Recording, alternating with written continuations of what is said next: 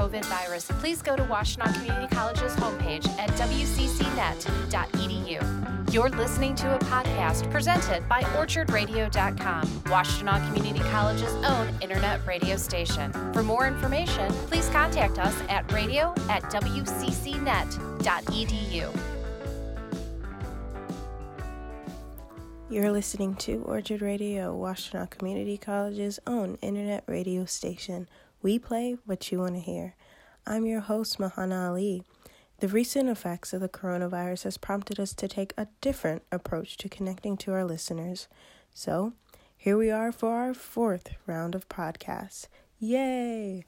So, today, instead of playing what you want to hear, I'm going to say what you want to hear with a segment I like to call Mahana's Top Pick. So, my top pick today is Lauryn Hill. So, we all know Lauryn Hill. She's a household name. And so, let's dig into her early career.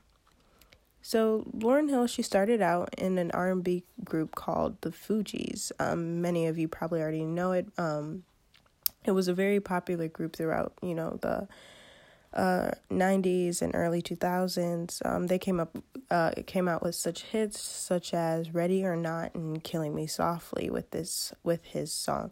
Um, and though it seemed like this may have been where Lauryn's fame, you know, first started, she always made it her mission to make it big in entertainment. So, at a mere age of only 13, she performed on Showtime at the Apollo. Now, many of us may agree that she is a legend and has an amazing voice. And there is no way that, you know, we can think otherwise. But that wasn't the case when she performed. Um, the audience, uh, they were very critical of her performance, and she actually cried due to that fact. Um, and I feel like with that embarrassment, I would have left and, you know, called it quits. But thankfully, you know, Lauryn had more faith in herself than the average person. So after that day, um, her mother actually, Valerie Hill, reported to Rolling Stone. She said, "quote."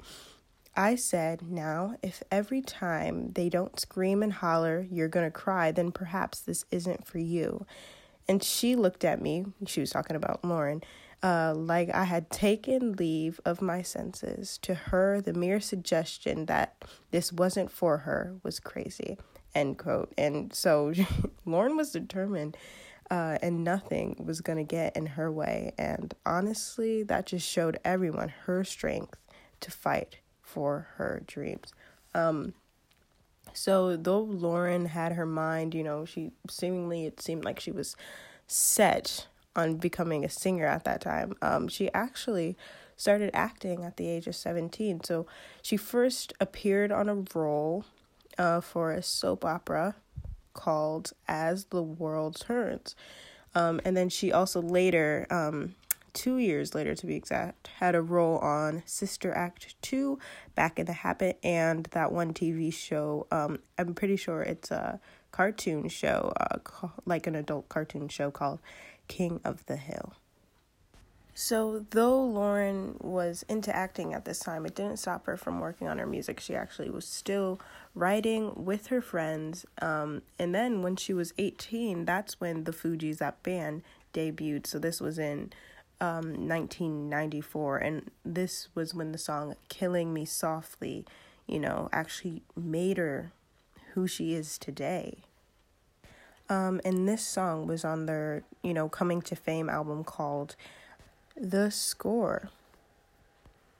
Though this album was really what, you know, got them to their fame, it seemed like everything was going uh really well. It seemed like within the group there were some complications between the three of them um liking each other and things like that getting along honestly in the industry is always hard especially for friends and i just feel like it affected this group as well again, like there's just a bunch of complications, I feel like, um, in their personal lives that also affected their career.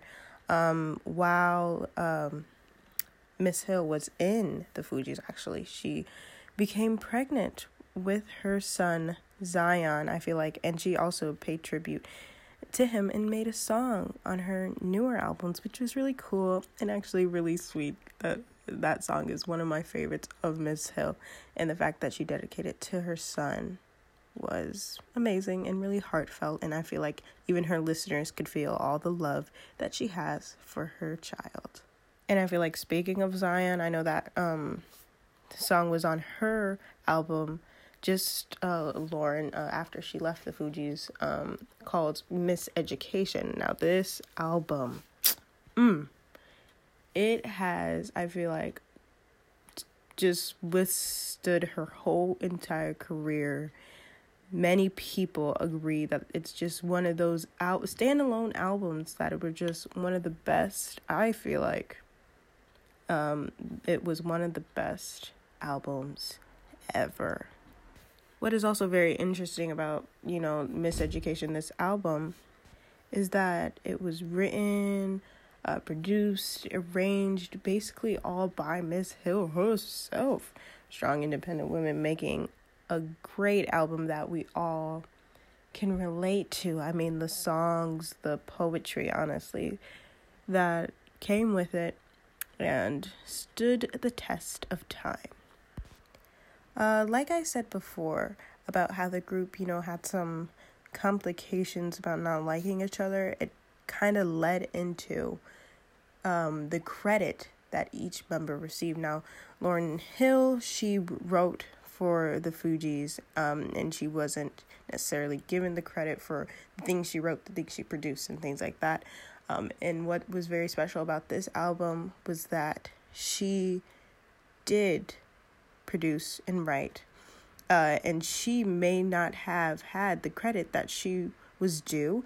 And so she you know had to go to court um, to plead her case and that this was her music and she has every right to claim it was her even though the lawyers and all the whole dispute uh, kind of was against her when she was um, in the Fugees, and that's what she was concerned about. But this album uh, just kind of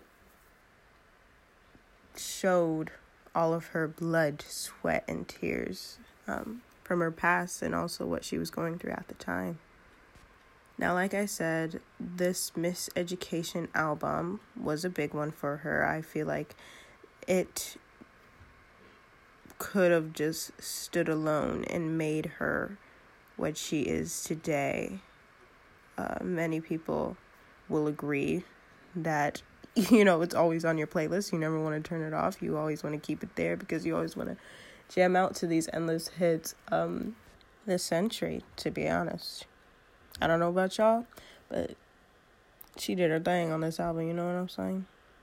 So, throughout her career, she's been through all of these ups and downs, successes, losses, but all in all, she finally got the applause she deserved from, you know, her debut at 13 at the Apollo, who's been through it all and is finally to a point where we can all say that she is a living legend. And so that's all we have for the beginning of her career. And we can say it was a whirlwind. So, how about we take a look to what she's doing present day?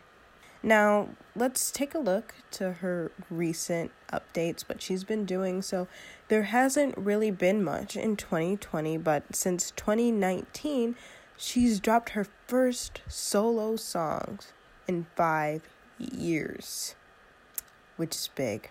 And need I remind you that this is what 20 years after Miseducation came out, which is a big deal.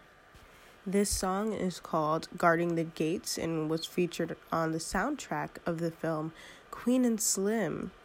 And it was also, uh, she performed it live, which was one of her, you know, signature all all out, you know, performances. So that's what she's been doing. Now there's not really much, but I feel like releasing a song after 5 years of kind of being on a hiatus was really, really big for her. And so I'm happy. It was a great song, by the way. You should give that a listen. So for Miss Hill, there's not much that she's doing now.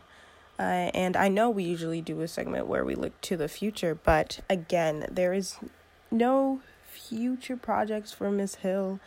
Her career did surpass decades. Uh, and I feel like she is still a recognizable name that many people will agree that she's a great artist. So that's all for me. You were listening to Orchard Radio, Washtenaw Community College's own internet radio station where we play where you want to hear.